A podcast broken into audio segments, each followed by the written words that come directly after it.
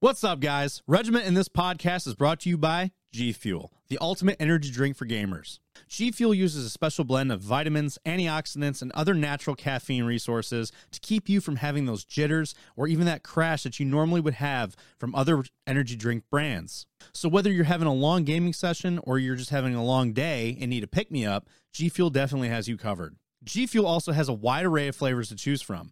But if you don't know what flavor you want to try, they also sell variety packs on their website and they even come with a cool shaker. So head on over to gfuel.com and use promo code regiment at checkout to get up to 30% off. That is regiment, promo code regiment down here at checkout to get up to 30% off. So soldiers trying to leave the army currently have their lives on hold due to a systems outage blocking their discharge paperwork. The service confirmed to Army Times Wednesday. The service interruption is affecting the transition processing system, which produces the discharge forms and separation orders required for troops to access post service benefits like the VA disability pay, retirement pensions, and the GI Bill, and more. The service's top official, Army Secretary Christine Wormuth, uh, was asked about the outage during Tuesday evening at the town, town hall event at Schofield Barracks, Hawaii. She encouraged troops experiencing problems to report them through the chain of command because we know that Oh, works. yeah. We Because know reporting the chain there. of command is an, a fail-proof fucking process. Army Times uh, interviewed two retiring soldiers who confirmed that they were both turned away from their local transition assistance offices Tuesday due to the outage. Both soldiers requested anonymity because they were concerned about potential retaliation for not being authorized to speak with the media. That's the crazy thing too. Like when you're when you're so afraid of bringing up a legitimate issue and problem because you're going to get punished for bringing that to light. bring it you know bring it up to your chain of command. Well your chain of command's not doing anything and you're just getting fucked left and right but your only option is to go to the media because unless you don't things won't change. Chains of command and admin in the military take zero accountability for their fuck ups at all times. It is always your fault not theirs but they won't acknowledge it. However if they fuck up and overpay you, they will take that back immediately. They want that mm. now. If they fuck up and underpay you and you and they owe you, it takes forever. They're like a fucking mafia loan shark where if they owe you money, they'll take their sweet time because they know that you can't do shit about it. But if you owe them, they'll come and beat your children until they until you fucking get it back, and they'll hold your wife hostage or something stupid. I'm just I'm exaggerating, but they basically make your life a living hell because they you owe them.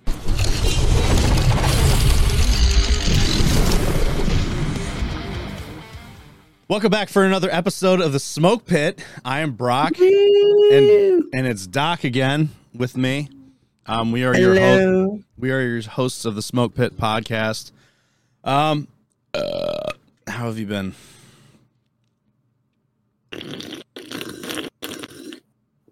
That's not a, Well- that's, that's surprisingly not a rip it. Uh yeah, it's a non-sponsored energy drink. it's a Reign. I know what it is. Wait, sh- should you not be drinking that? That's why I try to cover it up. You didn't do a very good job of it. I did what I could. Um, so But yeah, I'm uh, I feel like I caught the crud. I was at the leadership conference for Reverend Warriors this past weekend. you mean you got COVID? It's like no, no. I got I can still taste everything and shit. dude. I got food poisoning the other day. Uh, maybe you should cook your food more. No, I, I went out to eat. So I went out to the restaurant to a restaurant with my uh, with my in laws. My wife's grandma was in town, so we went out to eat. And Friday night, and I, all I had was like a br- a brew house mac and cheese, which was like mac and cheese with uh, had white cheddar in it, um, beer, ch- some kind of like uh, lager cheese, where it's like a bre- like a beer cheese, and some um, some smoked sausage, and like some peppers and stuff. It was so good, and it didn't taste undercooked, but I, I it must have not set well in my stomach because I came home and li- throughout the night I started feeling like nauseous and like I had to shit, but I couldn't shit. And then like in the middle of the night, I went and I just I just had diarrhea. I was up until four thirty in the morning because I didn't feel good, and then I slept for maybe three and a half, four hours, and I woke up and started puking the next day. So I was like in bed most of the day yesterday because I just was not feeling good. Sounds and um, yeah, it definitely sucked. Like I felt drained for the rest of the day. And then I went to bed late last night. I started playing Cyberpunk again Wow. because uh, I um I was like I was curious to see how the next gen and all the updates and all that stuff were. So I fired it up, downloaded the update and stuff on my PS5. And it looks and performs a lot better than it did when I when it first came out. I mean, it still has there's a lot of bugs in the game still. Wow. Um, Still amazing. and and there's and some of the bugs are still the same exact bugs from the from the PS4 version. That's crazy. That this long after. Um, but the graphics look great. The frame rate, the the, the frames are really good. Um, the only thing that sucks is that the ray tracing. So you have performance mode, which is that prioritizes frames per second, and you have the ray tracing mode, which prioritizes like the graphics of the ray tra- of like the lighting and shit. But it drops your frames. It cuts your frames in half, and that's on a PS5. So like I was like, what does the ray tracing look like? I turned the ray tracing on and it dropped me down to 30 frames per second on uh on console, which isn't a PC. This is on PS5. So it's like I'm getting frame. I'm losing frames on a PS5 with it. Such a So the- W so W the- game. I mean, it's weird because the narr like it was a busted ass game that It's still busted. It's still a, it's not as busted. They did overhaul a lot of things, which makes the game feel a lot better. They added some. They added a bunch of new stuff to it, so it looks and plays a lot better than it used to. The bar also- was set low. Also, so- they overhauled the uh, the AI for like the characters in the game, like the NPCs, the the cops, the the police were completely overhauled. Because before, like you could do whatever you wanted, and the cops barely did shit, or they would just randomly spawn on top of you, and it was easy to get away from them. It's still kind of easy to get away from them, but they the way that the police mechanic works is is a lot better. It's not like GTA, but and the and the NPCs are more dynamic than they used to be. Before Do you still T pose? it's funny you say that. I did still see a T pose. That's funny. I was um fighting somebody and in the middle of the fight. He just started T posing. I was like, okay. I guess I win this fight. That's a nice polo or a nice flannel you got on there. Oh, you like it? The regiment flannel. This thing's is actually that? surprising. I don't know. I got it for Christmas. This thing is actually surprisingly comfortable. Like it's nice and soft. It's not like a normal flannel. Um, it's Like it's, flannel it's material. it's a thinner material, but it um it's softer material, so it does feel nice and comfortable. It feel it fits great, but I highly recommend don't drying it and don't throw it in the dryer. Cold wash it Mhm. and hang dry it. It'll shrink. This is definitely going to shrink if I if I try to throw it. In the Not much of a flannel guy myself. Myself. I Oh, think yeah. flannel looks good on Oh, me. dude, I love flannels. I fucking love flannels. Alicia thinks Well, I, you can you can pull off the mountain man look. I I can't do it. I can pull the mountain man off. The, the mountain We've also got a look off. beard, so You would if you could grow one. yeah, if I was allowed to, and also uh, the capability. I was more leaning towards the capability than I than the um being allowed. It's just it's very slow, but then after you know, scruff looks very good to me. Uh, once I hit a certain point, I just look homeless, and I look like when you see me that you just want to buy me a sandwich. You're like, you you doing okay? You want some? you got that patchy sandwich? shitty beard. Yeah, it looks very. It just doesn't look good. It's just not good. Some people are just not meant to have facial hair, man. It's okay. That's true. Um, the fuck the VA, by the way. Oh, Did you, you, don't see, say. dude? My so get this shit right. So my claim for mental health was denied for the second time, and I've been fighting the VA for since 2021 for this shit. And the evaluator had me come in, and the biggest thing in her notes was like she said, "There's no evidence of service connectability here yet. Th- There is notes from time my time in service of me addressing that I am going through depression and stuff, and they said that I denied treatment. But th- the truth was, and I told them this, I'm like, it wasn't that I denied treatment. It was just that there was nobody there. Like we didn't have any like therapists on base, and I was offered to talk to the chaplain, which I said no, I don't want to talk to the chaplain. I, want to talk to like a, a therapist. and they took that as I am ref- I am denying. I'm like refusing treatment. So I'm like not wanting to talk to the chaplain who is not a fucking professional or a, tr- a trained doctor for that kind of shit. Why would I want to talk to them? Some of them are. Some of them are, but th- these guys are not. Like this, th- these dudes were just chaplains. And like all it is was like, well, you know, pray about it. Like fuck off. I don't want to pray about it. You ever? Um, there was a this person was told to go to the chaplain. I don't know if it was true or not, but they're told to go talk to the chaplain. He's like, I don't want to talk to that guy.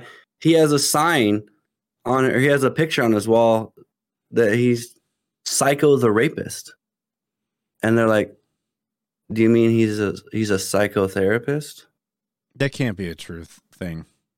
But if you look at it, it looks it, it if you pronounce it differently with the exact same spelling, it says I know, psycho I know. the rapist. that's that's that is a uh, uh something in a show. I want to say it was it's always sunny in Philadelphia when he was like saying that like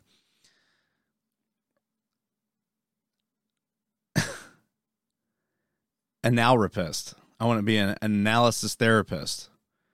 And like they put it together and it was analrapist and they spell it out. it says Anal anal yeah, rapist. Yeah. Well then, But anyway, um, so I mean, if you guys need some VA help, just go in the Discord. We have a whole section for it. so I submitted obviously like later on. I been going to therapy and stuff, so I submitted a new claim for mental health because now I have therapist notes and I have a psychiatrist and a therapist that all back me up on it. And also for sleep apnea because the sleep apnea evaluator says that he is in 100% full support that my sleep apnea is service connected to my mental health. Well, this, oh my God, I smell the onions again. Mm. My dog ate a bunch of green onions. Did he fart? He's been farting or burping and it just smells. I just hear her dying in the background. So, um, so the person that did my evaluation this time was the same person that denied me last time. Only this time they didn't bring me in for an evaluation. It was a record review. So I didn't even get a chance to come in and talk to her about the new developments and new evidence from the last time that she saw me. She just went and looked at my records quote unquote. quote unquote looked. So her notes for her denial were exactly almost word for word the same, except for two sentences at the end, where she pointed out um, patient um, is able to maintain social interaction, a marriage, and school, and is not affected by their mental health. So because I can hold a marriage, get good grades, and still be sociable like by doing podcasts and shit, I am automatically not qualified for mental health. Uh, so I mean, in the mental health world, we do tend to say it's not diagnosable unless it's a it's affecting an area of your life. Because like otherwise, you can you can have it, yes, but it's it's not diagnosable unless it's causing problems. If that makes sense. see, the thing is, it does cause problems. But the problem is, just because I'm able to overcome those problems, but then sink back into them, doesn't invalidate any of this, you know? Yeah, I do get good grades. However, throughout the entire semester, I struggle to to pay attention because of shit. I struggle to I procrastinate mostly because I have no drive to actually do some of my homework. So I end up getting backlogged with my assignments and I often have assignments turned in late because I just get depressed and overwhelmed and I don't feel like doing them until I'm like but but the GI bill is my other source of income and I need that money to like pay my bills. So I get good grades for more than just that I need to do well in school. I'm doing it because if I don't, I'm going to lose my benefits. Hmm. So so it's like I have to like crunch all the time and then I'm just like in this constant cycle of depression, crunch time, depression after crunch time, crunch time, depression after crunch time, and it's like it's just a cycle of that and that and that. I've been talking to my therapist about it, but I didn't get a chance to talk to this person about it. So she denied me. And then put a bunch of notes of saying that here are things that are in your favor. Basically saying that I do have issues with depression and anxiety that is onset from that's either aggravated or caused by time and service. However, it's not service connected. Sounds like textbook ADHD. It's stupid. I'm like, I don't understand like how I have these things that are connected, but then on the other hand, you turn around and say not connected. So fuck the VA evaluation system. You guys are fucking dicks for that shit. And it's it's so stupid that we have to fight so hard to prove shit. When yet I even saw somebody saying this on a TikTok where it's like the thing that they hate about the VA is like in the military, they trust us all the time to do all this crazy shit, to be in, be responsible for all these things, for multi-million dollar pieces of equipment, for doing our job in wartime and stuff like that. They trust us for that kind of stuff. But when it comes time for like, hey, I have issues now because of what I was doing in the military, now we have to fight tooth and nail to prove it because they don't believe you anymore. They don't trust you. Well, the well, the VA is like those people inspecting our barracks rooms that don't allow us to have a candle Right. because we'll burn the place down. It's and it's Which, ironically, some people probably would. They would, but like the problem is, is like fighting so hard. Like we shouldn't have to fight so hard to prove something. And then when we have other doctors backing you up, it's still the VA is like, well, we still don't believe you. And it's like, why do we have to fight so hard for that? You know, I didn't have these issues before I left, before I went in, and now I have all these issues now that I'm out. And you know, you're telling me that like, well, it's not because of us. Bullshit. It's not because of you. Have you uh, have you been recommended to be assisted to unalive yourself? What? By oh, by, by, have you been by oh, the this isn't Canada, so no. So yeah, I mean, it's just so dumb. Like, and the worst part is, the North Chicago VA has Trash. ha- it's so bad. I I told my buddy Mike. He's he's a guy that's been on my podcast. He his therapist is through the North Chicago VA, Suppressing. and he says that when he was talking about like his depression and you know his like suicide and stuff, the guy was just sitting on his phone texting. Mm, And he was just like, Am I bothering you right now? He's like, Oh, I'm sorry. Continue. I am shocked. Shocked. Shocked. So it's like, I got lucky with my community care. I have a great therapist, a great psychiatrist. Those they're all veterans. So it's it's talking to them is easier. You know, like them understanding me is much better. And the VA is very is starting to get hard pressed about doing the community care shit.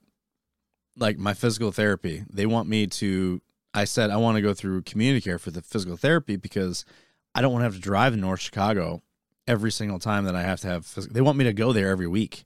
And I'm like, no, I'm in school full time. I have to go to, I have to go to a, a whole, I have to go north 40 minutes to go to class. But you want me to come to physical therapy in the morning, so I got to drive over an hour to get to class after physical therapy. And I'm like, this is, I, I'm not working right now because of school and shit. For those that don't know, North Chicago isn't actually Chicago. It's basically Great Lakes. It's where Yeah, Navy Boot Camp is. It's about 30 to 40 minutes away from where I live. It's right across from Navy Boot Camp. Right. It's it's where the Navy boot camp is. So driving there from Wisconsin is a pain in the ass because then I have to drive from there to my class. And uh, the whole system when it comes to evaluation for benefits is broken. Absolutely broken. Because the You mean V- the government system is broken? What? yeah, it is because it's like they have these, especially with mental health. Because the way they look at it is that unless you went to Afghanistan, we don't give a fuck about your mental health. So it's like unless something happened to you that was absolutely traumatic in the military, your mental health doesn't count. It's stupid because You should have just been raped. Then you could have been covered. that's and that's the other thing. Unless you are sexually assaulted or something happens to you in combat, they don't care. And even then, the sexual assault thing, which hap- it does happen, they those people have a hard time claiming that, even with evidence of it, of like you know, of the event, they still have a hard time claiming getting that like part of their claim. So it's and like the way they look at it is unless you deployed they don't care so it, and it sucks because now we're in a time where you know, especially when I was in, we were at a time where the deployments were winding down. So we weren't deploying anymore. But we I was in Ukraine for the whole Russian thing when it started. So the first part. The first part, yeah, before they actually invaded. We stopped them from invading by being there. But we were training the Ukrainians and sending them off out east to fight the Russians. Because there was a conflict going on even back then. It just wasn't a full scale invasion like it is now. So I was there during that, but it doesn't count because it was not considered a deployment. It was considered a training rotation. It's all in the wording. It's all in the, it's and they worded it like that on purpose. So and it sucks because now that there are no deployments happening anymore anywhere unless you're part of special forces or something, then you're going to like Africa or something. There is a large number of people in the military that aren't going to go on deployments anymore. They're not going to see combat, but they are still going to have mental health issues. But proving that now is going to be even harder unless they get treatment when they're in. And that was the other thing for my sleep study. I have sleep apnea. I wanted a sleep study before I before I ETSed out in the army, but they wouldn't let me do it because in order for me to get a sleep study, I was in Italy. I had to go to Landstuhl, Germany, to get a sleep study done, Mm. and they weren't going to do it. They're like, we're not the capabilities and everything. they the were, equipment. it's not even that because they don't have a, they don't have the equipment in Italy, but they also don't want to spend the money to send me up to Germany to get it done. yeah. So it was a lot of that. They didn't want to spend the money to send me to another country to get something done. And same with my evaluation. Like when I wanted to get evaluated before I got out, there was no evaluator. The VA rep that was there left before I started clearing. So there was no one to talk to. They said, just do it when you get out. So they set me up for failure off the rip, which mm-hmm. sucks. So yeah, fuck the VA. But anyway, Yep. Not a big fan myself. and then we're we're dealing with right now the new the new medical implementation system of Genesis, which is an absolute shit show. You can tell that it was designed to be a civilian system. Cause like we have to do insurance stuff every time someone checks in. I'm like, that's clearly a civilian thing. Yeah. That's clearly a civilian thing because in the military, you're especially if they're active duty, they're covered. Yeah, you're under TRICARE. Well, you don't need to run your insurance. Exactly. So that's how we can tell that who whoever designed this was designing it from a civilian aspect. There's a lot of things wrong with that system, honestly, So when it comes to the military. it sounds like it. Like IDCs, which are independent duty corpsmen, they're basically like an enlisted PA, physician assist- physician's assistant. There's nothing in the system for them. So they actually have to be put into the system like they were a full doctor. So they have capabilities technically in the system to order things and do stuff that they really shouldn't be allowed to do. And I know somewhere down the line it's going to come where should they be doing those things? Obviously not. But somewhere down the line it's going to happen either by mistake or intentional just because the, the capability is there. I've, I yeah. When it comes to implementing systems, it's the military is not good with that shit. Neither is the VA. Like I could see an IDC uh, giving someone Adderall or something. You know, I kind of wonder. I wonder, like, if there's ever there's gonna end up being like kind of like the Pact Act for like people in the Navy that were on ships that had the jet fuel in the water. Maybe. That something's going to come down about that. And it's funny I'm saying this because I wanted to talk about this real quick. when when when did that all start coming forward about the jet fuel in the water? That was like a, a year ago, right? Uh, no, it was less than six months ago. So you know the movie World War Z? Uh huh. They predicted that. Which has me thinking wondering like is the jet fuel in the water like a a thing that's been going on for much longer? October. It was a, it was in October So World War Z has a scene where or maybe September. Might have been September. so actually. in World War Z, you know how everyone's on the aircraft carrier. yeah. So you know how Brad Pitt's family's on the aircraft carrier. They're in the mess hall, Mhm. and she, the daughter, is like, the water tastes funny, And one of the fucking sailors looks at her and said, It's the jet fuel. This jet fuel in the water. And this movie came out in 2013. You know what's funny? Uh, I a, a few of the I think it might have been the Anchor Cops coverage of it. Um, looking in the comments, so a lot of the older Navy people that were in the comments were talking about how that's that's been a thing for a long time, but because back in their era, it was before social media. There was no way to bring it up. It was always Yeah, there was there was it was just it was under. hush hush. There was no true way to be able to get it out. Like you might have every so often you'd have one major whistleblower that made it to like big news for some shit like that. But it was so rare. It was so easy to keep that shit on the down low. So it happened. I feel like it's been happening for generations. Because they were like, yeah, that was a normal thing all the time. Half the time we'd have to sniff the water to make sure it was it was good to drink.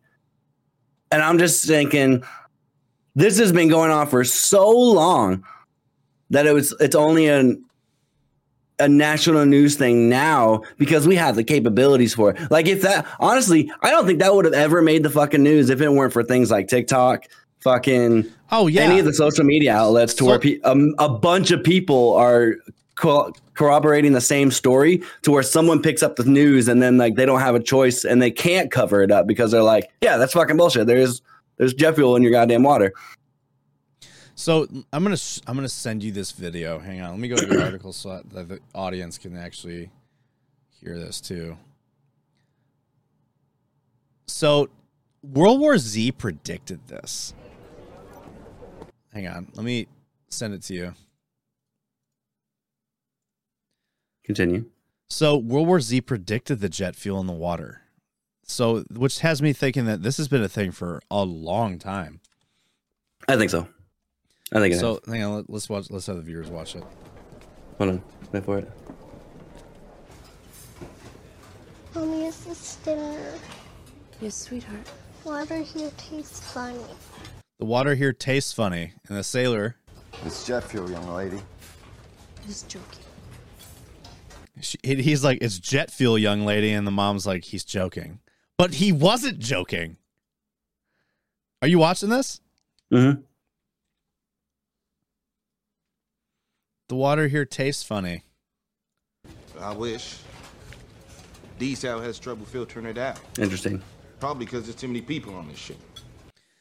And then the other guy says, I wish he was joking, but, the, but they're having a hard time filtering it out because there's too many people on the ship. That's not a thing. That's, though that part's not a thing, the jet fuel in the water is a thing. Yeah. So World War Z That's back in because there's- 2013 predicted that jet fuel had been in the water and the on the on the carriers and shit. Whenever, if you, for anyone that's ever been on ship, they know that going throughout the ship, you see, you've got different pipes, and they're all labeled for what they're supposed to be. So they'll be labeled as like potable water, and they'll literally be labeled as jet fuel. The same, you can see the same pipes on the same bulkhead or the same wall, and it's very easy, technically, to mix up connections, especially I would say, especially nowadays, when people, I would say, are significantly lazier and topped with overworked, uh, terrible training, figure it the fuck out mindset, and they get this terrible training, and they're they're just you know they're connecting shit and then going about their day, not even thinking about it, and then they've connected a potable water line with a jet fuel line in one it could be one spot on the ship just one little spot and boom Yeah, dude, I was I was watching World War Z the other day, right? And that's how I found this. I was watching it, and then there was the chow hall scene, and then they were just like, "The water here tastes funny," and the sailor's like, "It's jet fuel," and I'm like, "Wait, really? Did they predict that, or has this really been a thing that is only just now coming out?" oh no it's been a thing for a while Yeah, at I least know. from what i found from those comments and in that original video people like people in the 90s they were talking about they're like when i was in during it was like the gulf war era they were talking about how they always had to smell the water that's crazy. it's insane It it's like is insane. lejeune water on ships Lejeune water on ships. Is that what you said? yeah Oh God. Good old Camp Lejeune. Never been there, but I've heard It's the not a great. stories. It's not a good place to go. Um, Don't- all Don't things recommend. all things bad have been not all things bad, but interesting things going on in the military. Um, especially how troops can't get discharge forms or retire due to the Army's HR transition. Which is what I'm assuming is how they're handling like their S. What, do you guys call admin? Is it S one? S one, yeah. Okay, so you guys are the same as the Marine Corps on that then. Well, uh, here's the thing.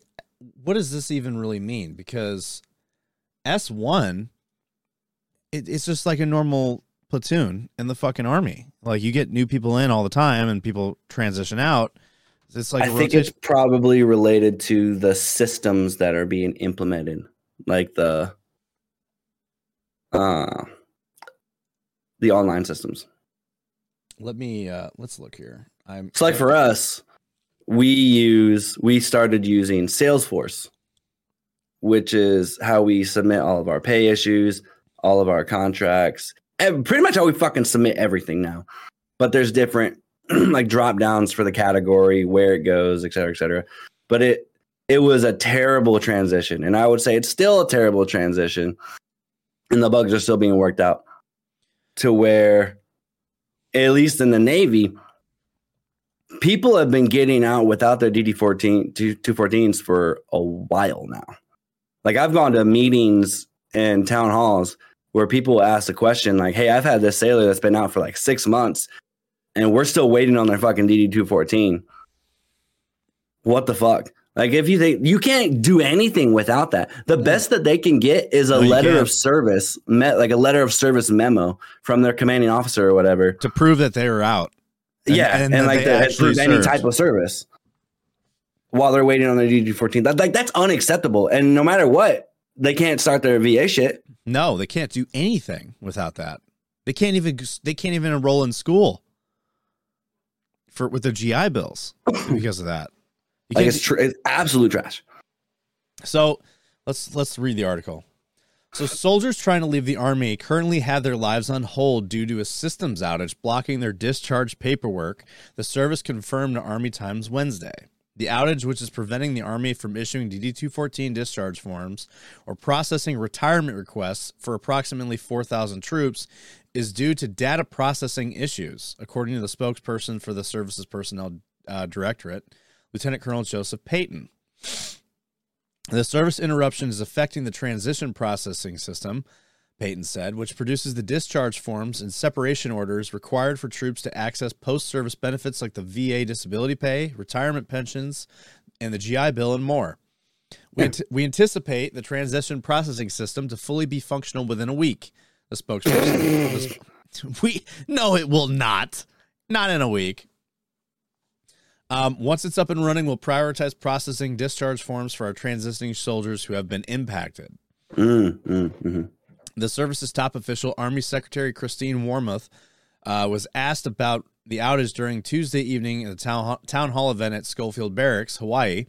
She encouraged troops experiencing problems to report them through the chain of command because we know that Oh, works. yeah. We Because know reporting the chain there. of command is an, a fail-proof fucking process. Yeah. I mean, let's look at our barracks issues. That that seemed to work Oh, the same dude. process too. Ba- any kind of issues, food issues.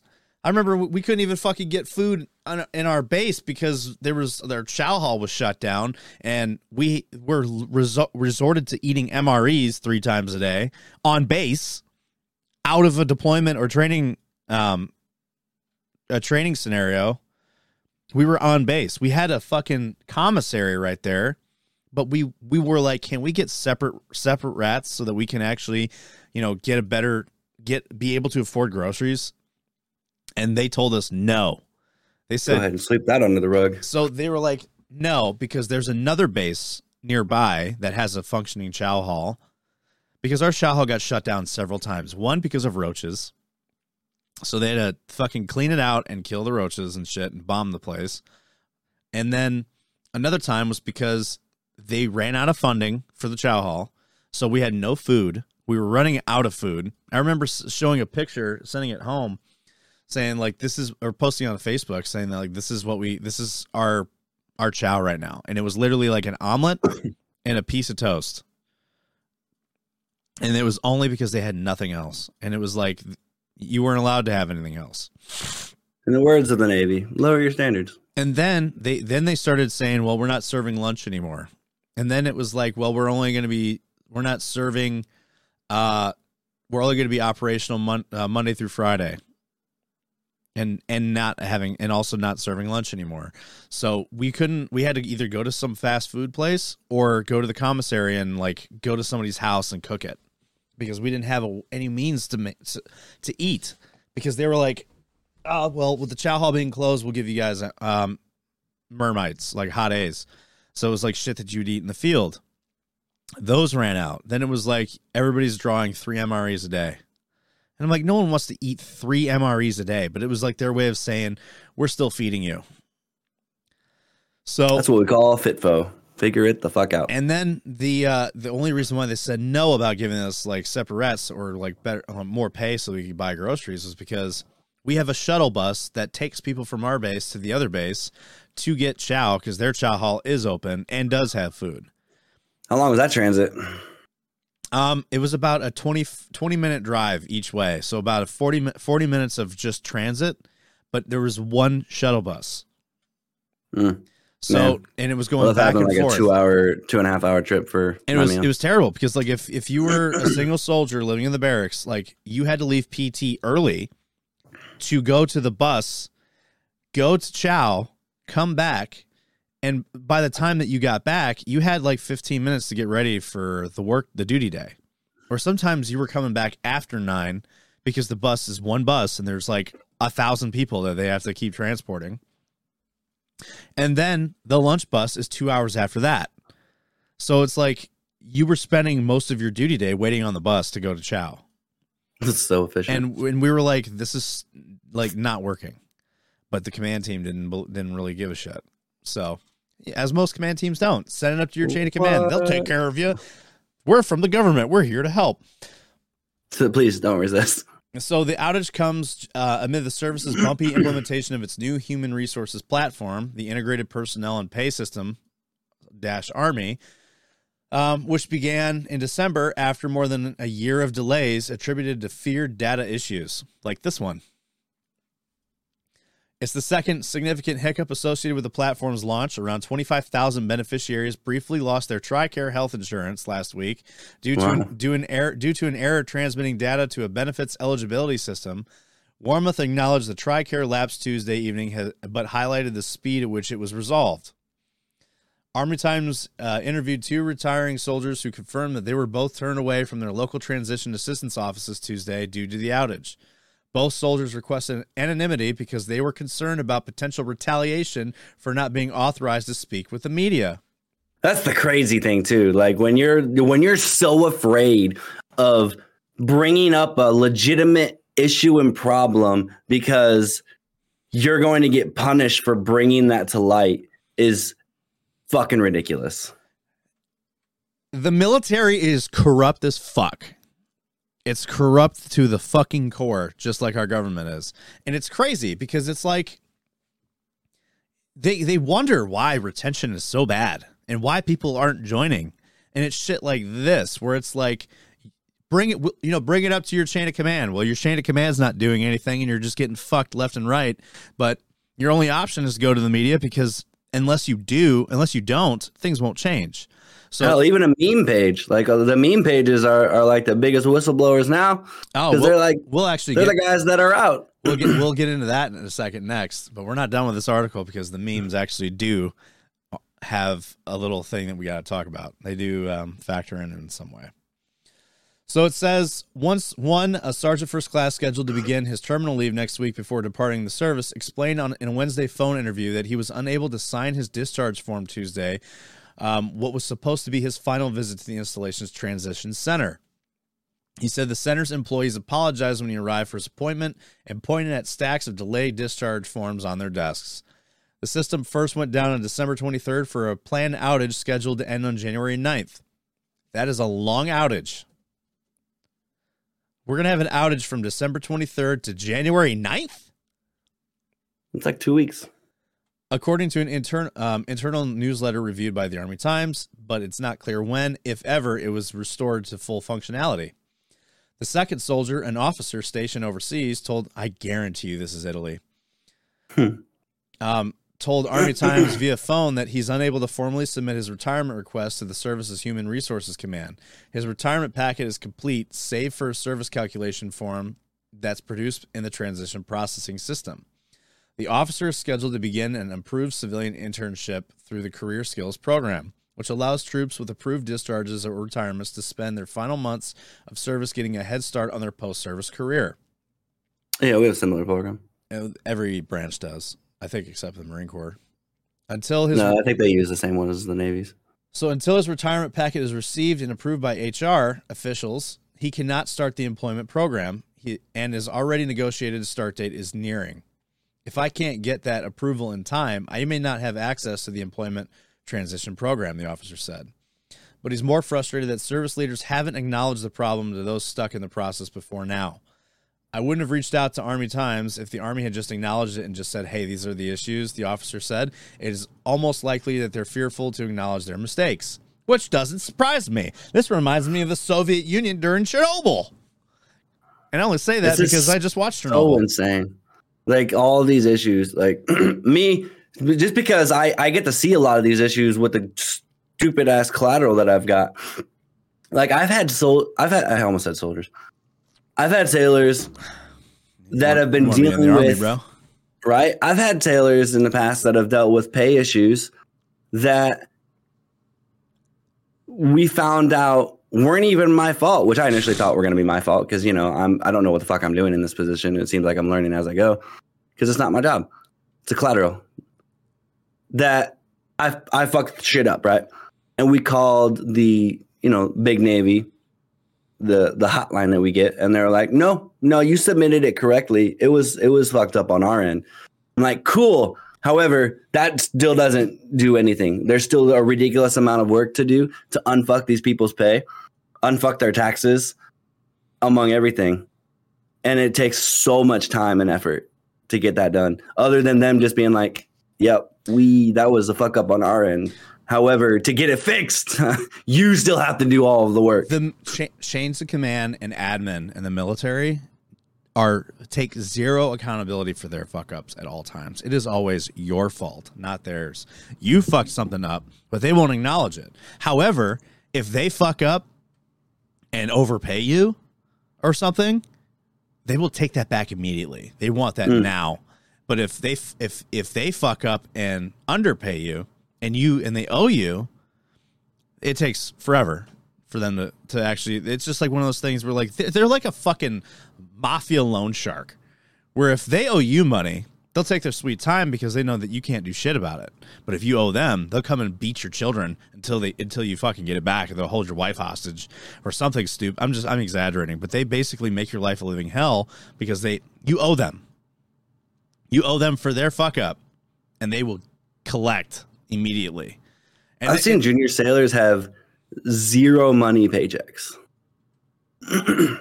that's insane Like so, like it's it's ridiculous, and for multiple paychecks too. Like to where they've had to go to like Navy and Marine Corps Relief Society and shit, because even the process to like if they owed too much money that had to be taken back, the process to get it into a payment plan so they don't take it all back at once. It still takes that work and submission for them to do that. But in the immediate sense, they're still out of that fucking money. That happened to me. That happened to me in Italy. So I was um so how we do it for jump pay. So we were on several different jump rules. So a jump rule essentially is like how you get paid for your hazard pay, for your jump pay. So if you're on a jump rule 4, I think it was, they just pay you throughout the year for those and how they do the jumps is that as long as you get your four jumps done in that fiscal year, you're good. But if you don't get those four jumps done in that fiscal year, you owe all of it back. Versus like how it is if you on a normal jump rule where it's like um kind of like split in um periods throughout the year. So you have to have a certain number of jumps in each period, otherwise you have to pay it back. But what they did was for this one was they said that you need to have four jumps within this year of your jump log starting. Otherwise, you will owe all of it back, not just that period.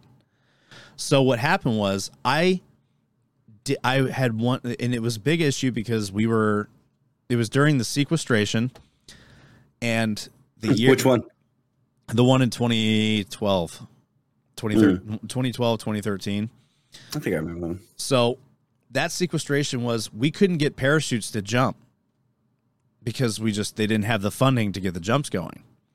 So the year was wrapping up and I still needed two jumps to get otherwise I was going to owe them $1200. I was going to owe the army $1200 for the hazard pay.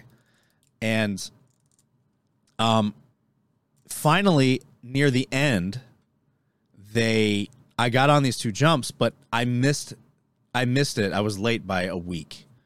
So the jumps started happening a week after the year. So because I missed out on two jumps, I had to owe the army twelve hundred dollars. And I'm like, I can't just fucking pay that. I have to go through a payment plan. So what they did was I went over to, to the to the office to actually set up a payment plan. And they never submitted the paperwork. Shocking. So I was going up to a school up in Germany and I had to pay for my hotel room and my rental car when I was up there. And obviously I was going to get reimbursed for it, but I needed to pay for that when I got up there. Like I, it was out of my pocket for the hotel room and out of my pocket for the rental vehicle. On my way up there, my paycheck was zero dollars. They just garnished all of it. And because I wasn't obviously I was an E3, uh, E4 at the time. I wasn't being paid that much. So my next paycheck after that was short.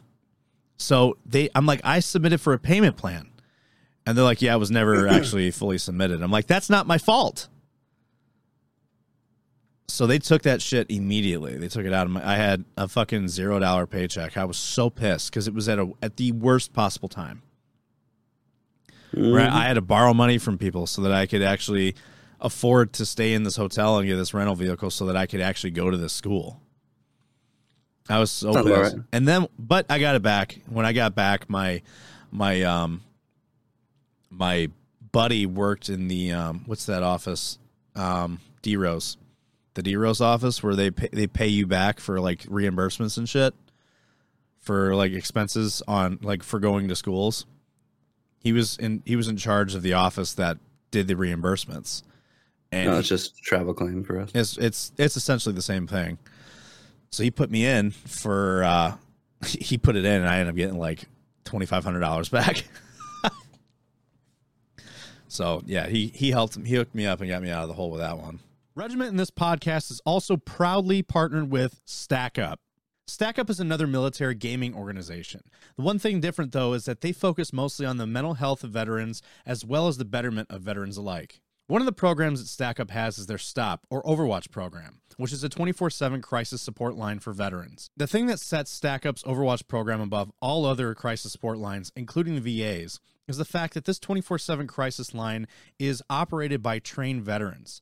So when a veteran calls in in crisis, they're not just talking to a random person, they themselves are talking to a vet that has also gone through something similar and can relate to the situation. Their trained staff in this Overwatch program will help a veteran find the resources that they need to find help.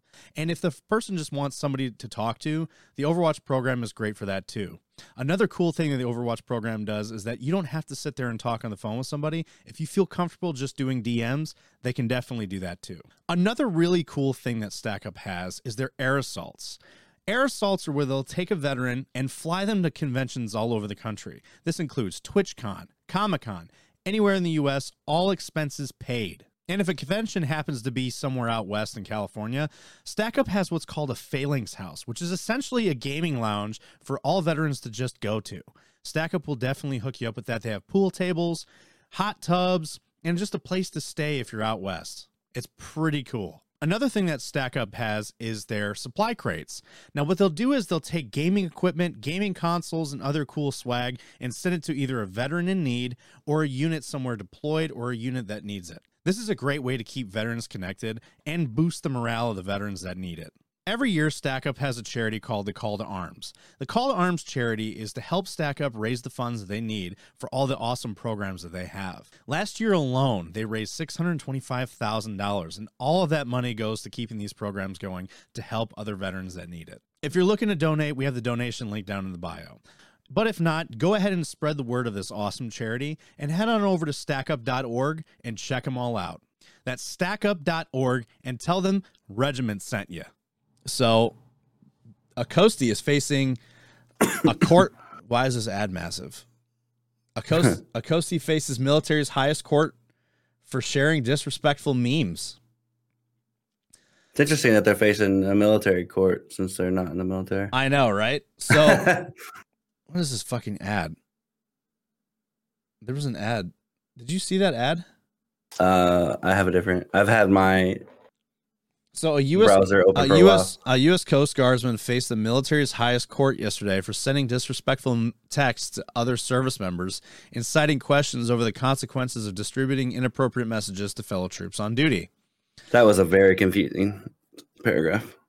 So, Chief Machinery Technician Fernando Brown, who was stationed in the Coast Guard Heavy Heavy Icebreaker Polar Star, was previously convicted for the series of communications that took place during the summer of 2019. The court documents showed. This message in question it were a series of memes, typically a humorous photo, or we know what a meme is, um, that that Brown sent while in dry dock in Vallejo, California, to three unnamed chief petty officers in a group chat named Chief's Mess. The first It's always mess- the fucking Chiefs mess. The first message, according to proceedings, featured an image of a fellow Coast Guardsman from her high school yearbook alongside the caption, voted most likely to steal your bitch. a second message um, included an image of a scantily dressed man with a Dallas Cowboys body paint, according to court documents, and a caption suggesting that it was a reason for another member in the chat missed a recent Chiefs call. Interesting. I can see why he he's essentially getting in trouble for these types of memes, though. Because they were directed at people. Yeah, it seems like you know what the Marines United thing was all about, right? Yeah. Like revenge porn type kind of things. Well, this was Um, this if it was a randomly dressed person like saying that like this is why they missed the recent call. It, it just seems it's it's targeting specific people. But here's but the other thing is it's like did, did one person in that entire group not have the same dynamic with everybody else? So I don't get it. Why is I can just I just say I can at least see why he's getting in trouble too. I don't know to the extent of why he's getting in trouble. I think that's a bit much, but I can understand why he's getting some reprimand here. So, follow, following the wait, hang on. The final message was a photograph of the last member of the chat with crudely drawn male genitalia on his hard hat. following the text, Crudely drawn. following the text, some uh, some in the chat testified that they felt victimized, while others said they did not find the memes to be personally disrespectful. It's always one. It's always one. There's always one. For his actions, Brown received an initial sentence in 2020 for- in a- of a reduction of rank from E7 to E4. Holy shit! God damn. 30 days of restriction and reprimand. The sentence was upheld by the U.S. Coast Guard Court Criminal Appeals in 2022. The outcome of this case could be more strongly defined. The standards to conduct service members must follow when communicating with one another. It's insane. You mean to say that the group text I had with my other soldiers of us like sharing fucked up memes with each other, I could have gotten us in trouble? Probably. If one person was offended, it seems like. I still think it's because it was specifically targeting people that were but the within thing that was, group but, chat. but it was uh, maybe aside for, maybe for the exception of one, the rest of them weren't actual photos of them, right? Except for the hard hat one and the and the high school yearbook one. yeah. Well, the, it could have been the hard hat But the- one. The hard, but the thing is, the the mo- voted most likely to steal your bitch. That Oh, one, that was a picture of them. it was a picture of them, but I mean, like, voted most likely to steal your girl. Like, there's nothing. but it was probably in relation to something specific. And the Dallas Cowboys won because he's probably a Cowboys fan and they thought it was funny, which it would be, in my opinion. So in court, Brown's defense argued that he did not violate Article 91 of the Uniform Code of Military Justice, saying that his conduct did not occur in the presence of the other petty officers or while they were performing their duties. There's no evidence as to what my any of the victims were doing at the time. Um, Scott Hockenberry argued. Um, the only evidence is that they were what what they were doing at the time at some undefined later time they were when they read the messages. Prosecutors disagreed, adding that the petty officers felt pressure to be part of the chat to fulfill their work assignments. What? I don't understand this. The fact What does that even mean? it sounds like that they didn't like the guy and they were just looking for a reason. That's why I don't like group chats. The facts indicate that the victims were accessing the text messages string for the purpose of seeking out work related information. Lieutenant Commander Daniel uh, Halsig said during the hearing, added that one of his victims testified that I like how they quoted victims. One of the victims testified that he created a group chat for work purposes. Brown enlisted, it was labeled Chief's mess. Brown enlisted in the Coast Guard in 2002, according to the bio information shared by his attorney in the Military Times. He served on the Polar Star as the main propulsion auxiliary, auxiliary chief between 2018 of July and November 2020 before transitioning to his current role in the Naval Engineering Department at the Coast Guard Base Seattle. Petty Officer Brown is a man that loves his country, loves his service, and, he would never do anything to deliberately upset or disrupt anyone's morale, the morale of the unit, the cohesiveness of the unit. Brian uh, Prestera, another attorney of Brown, told the Military Times on a phone call, to the extent that he occurred in this case that is certainly regrettable. However, he doesn't mean that it's it doesn't mean that it's criminal. Um. So Halsig later told Military Times via email, particularly in the wake of COVID-19 pandemic, the level of interaction between service members via digital means of communication has dramatically increased, making the outcome of the case that much more important. Mm. It's this is weird to me because it's it seems the way that I'm perceiving it. And this is maybe because I was in a fucking infantry unit for most of my career. is their senior NCO is just you know kind of just being funny for the sake of like trying to make it seem like that he's not just a hard ass. He's Yeah. try- he's trying to bring in a cohesion of like of humor, you know, irreverent humor with with the other people in his in his uh, that's under him to let it know that like, hey, you know, I'm an easygoing person. You can, you know, we can have that kind of relationship outside of work, and that during in and during duty hours, we it's it's duty time. You know, it's, That's the reason I kind of hate group chats like that because you you toe that fucking line and you can quote unquote have funny moments like that until something happens and then those times can be used against you down the road I know because it was a professional group chat. it's stupid because like and i could say this from even with my experience like even the group chats that i had with you know with guys in, in my unit very often like yes there was business being talked about in the group chat however Yeah. we would talk shit to each other just because it was we were being funny and be, and just talk shit to we're in the military we talked shit to each other that's what we do Yeah. That's why I just I hate group chats like that because it's you're really blurring that line and you can end up getting fucked for it because it's all in the same fucking chat. I know. It's it, it, it sucks because it's like That's why like nowadays if I'm in a group chat, I barely say anything outside of like if it's not work related. I might be slightly cheeky in in a response, but nothing to where like it can actually get me in trouble. Just because I know how that goes. I know down the line it can end up fucking me later on. and that sucks because back then I I would be doing that, not thinking that this would come back and bite me in the ass in any way because I'm like, why why would that that be an issue? Exactly. I try to keep things completely separate. So like one, if it's labeled as a work thing, it's a work thing for me. I might individually message them off offline because like in, in an individual text with someone, if I'm making it work related, I'll usually address their rank in it or like some way that they know it's it's a business related text. When it's not, like there's none of that's there. You know what I mean? Yeah. to keep to keep that switch from being differentiated because I'll do that with I used to do that with one of my LPOs because we were both second classes and we would kind of hang out every so often. But when it was work related, both of us would actually address each other uh, as our ranks, like what we needed. It's it's the lines are getting blurred between professional and casual. And I think we can see that with our next article. That's for sure. Mm, oh God, yeah. Special forces. This this is a very Navy SEAL thing to do, though. I think this was. I don't This- think this was SEALs. This wasn't SEALs. That's why. But I'm saying that like this Delta is some, Force. this is this wasn't Delta. Yes, it was. Delta Force. Special Third Special Forces Group and Delta Force. Mm, they're not called Delta. Mm, They're not called Delta. That's why I'm like, Uh. mm, still, still Army though. I'm so I'm curious about this. Panic grips special forces community amid investigation into drugs and human trafficking. Oh God, ads, bro. This is what happens when you start getting too complacent and feel like you're at top of the board.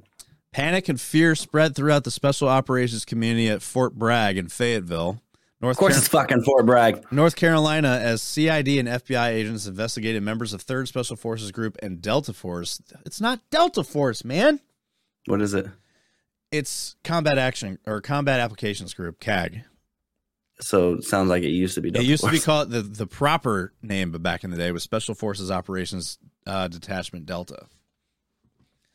But it's not called Delta Force. Nobody calls it that. They we Uh, well, they- this they is- we gotta them- make the call civilians Del- understand. They're, either called Delta or CAG. In the army, it's CAG. Um, who allegedly But to were the involved. civilians, that's how they understand. They were allegedly involved in drug and, in one instance, human trafficking, according to nearly a dozen uh, current and former military sources. The arrest began. and human trafficking. Holy shit! Was The- it Epstein's Island? I don't know. The arrest began Tuesday, January 5th, and culminated with a 100% recall accountability formation in 1st Battalion, 3rd Special it's always 100% accountability recalls. I, you on leave? Get your ass back here. I will never forget when some fuck would get a DUI and someone else's fucking company, but they were within the battalion, everybody got recalled. And everybody had a formation at like some stupid hour on on a fucking Saturday morning. 100%. Was it the CO that recalled everybody? yeah. That's insane. It was the battalion commander would recall, or the, or the battalion sergeant major would recall the entire battalion because one fuck in another company that we don't even know who this person is got a DUI. So we all get the whole battalion gets punished for it. All right. So um, it is unknown when the investigation into drug and human trafficking in the Fort Bragg area began, but it is known that the FBI became involved in investigating the deaths of Timothy Dumas and Delta Force operator Billy Lavigne in 2020, when they were both found shot to death at a training site on Bragg. Interesting. Last week's arrest began with investigations receiving more evidence after an undercover law enforcement officer posing as an underage girl helped arrest a member of 1st Battalion, 3rd F- Special Forces Group back in December. That Think about that. That's some. That's some. What's that movie? Twenty First Jump Street type shit. How young do you gotta look? You're in the FBI and you're out here posing on- as an underage girl. Excuse me. They there's a lot of ways. Like I actually watched a documentary. Unless it's online. If it's online, that's different. I actually walked a doc, watched a documentary of of there was an undercover FBI agent who was in her mid to late twenties, posing as an underage girl online as for like sting operations, and she was even a mom. She was a mother. Like she was like in her in her twenties, yeah.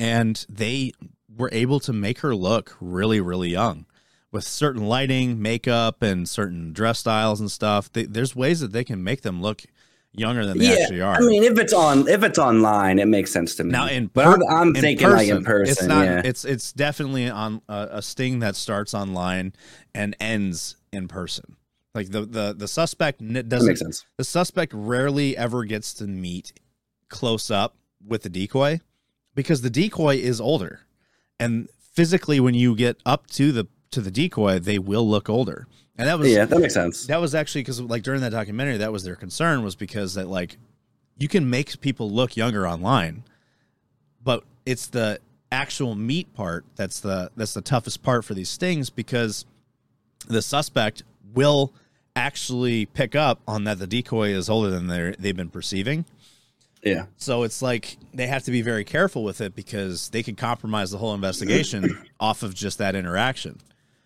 Which makes sense. Yeah. That, that's, I hadn't really thought about that. So last week, investigate more evidence after an undercover. Let's see. Uh, That individual is known to moonlight as a bouncer at a bar in Southern Pines, frequented by Special Forces community. A military source close to the situation explained to Connecting Vets. The Green Beret is allegedly had been pipping out underage girls to the Special Forces community at, a, at drug fueled parties in Southern Pines. Good lord. This is what happens when there is no war, no direction, and an 18 month red cycle with no missions, a Special Forces soldier said. No dudes are fucking around with young kids and, and, the, and the crazy drugs. All these lives ruined because people are just bored. I don't fucking believe that. I don't believe that for a second, dude. I will say that, like, with no war, no, like, Garrison sucks, and people do a lot more stupid shit when But there's not nothing that. to do. But I'm not out here diddling children and pimping underage girls because I'm fucking bored. That's a bit of a stretch. And you know what? The war is over. I don't know what to do. I think I might. Well, I might traffic children. Like what? like even the, the drugs thing I could understand too because they start get, like you start going down a rabbit hole of and we already drugs, know drugs alco- in the military drugs, is alcohol, always been partying, Yeah. being reckless, but not this. This is not. yeah that's that's a stretch Whoever that dude is is a fucking idiot and should be stripped of his tab. I'm I'm sorry. That is the dumbest shit. And I know people do stupid shit because I've seen it done. And I know the special forces community is a whole different league of its own. Um, just with my interactions with those guys, they, are definitely a league of their own. And but when it comes to this Yeah. this kind of shit, they- Yeah. it's it's this isn't the kind of reckless shit that they do. They either buy a bunch of stupid shit, drink a lot, maybe dabble in some cocaine, fuck a stripper or something. yeah I can see like some hooker type stuff being involved but not fucking that would make sense not pipping out underage girls. yeah that's a bit of a stretch All right. Um, whether the individual rolled on his accomplices or law enforcement's ripped the data from his cell phone, it quickly led to an arrest of another Green Beret involved in drug trafficking in, in 1st Battalion, 3rd Special Forces Group.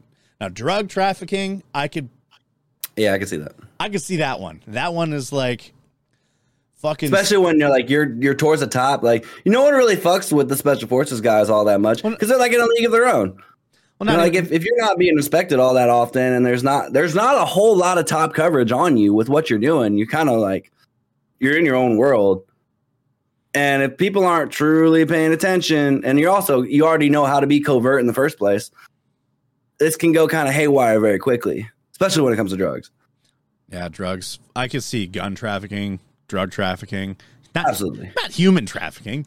yeah well unless it's like like of age hookers Even still, because I, I mean that was a thing in uh, for the navy the, the whole fat leonard type thing in bahrain So, with the information of additional suspects in hand, CID and military police set, a, set up shop at one of the main bottlenecks to uh, to entering or exiting Fort Bragg, the long street gate between Post and Southern Pines.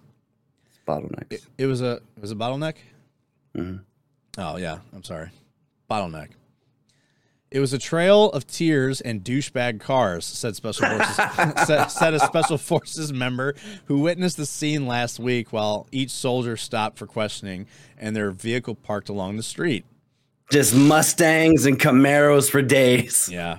One of those stopped at the gate was a member of the Army's elite counterterrorism unit called Delta Force, who had recently been picked up by the unit after serving in 1st Battalion, 3rd Special Forces Group.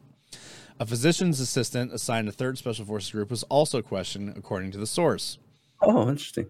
The dragnet led to the questioning of 15 service members in total regarding drug related allegations spread across various special operations commands on Fort Bragg. You know, the more I read about the drug thing, I almost wonder if that one dude was referencing the drug and partying shit and not the human trafficking part. I wonder if hmm. I wonder if this article was was written and put his quote in there without the additional context of what he was referring to. Like, we, like they were probably like, "What do you think of these special forces operators uh, getting in trouble for drug trafficking and um, and and basically, and yeah, drug like getting involved with drugs and trafficking?" And he was probably, "This is what happens when like these guys just get reckless." I'm sure if they said that they were fucking dealing with underage girls, they'd be like, "That is not." I almost wonder if the that quote was misplaced. Could be.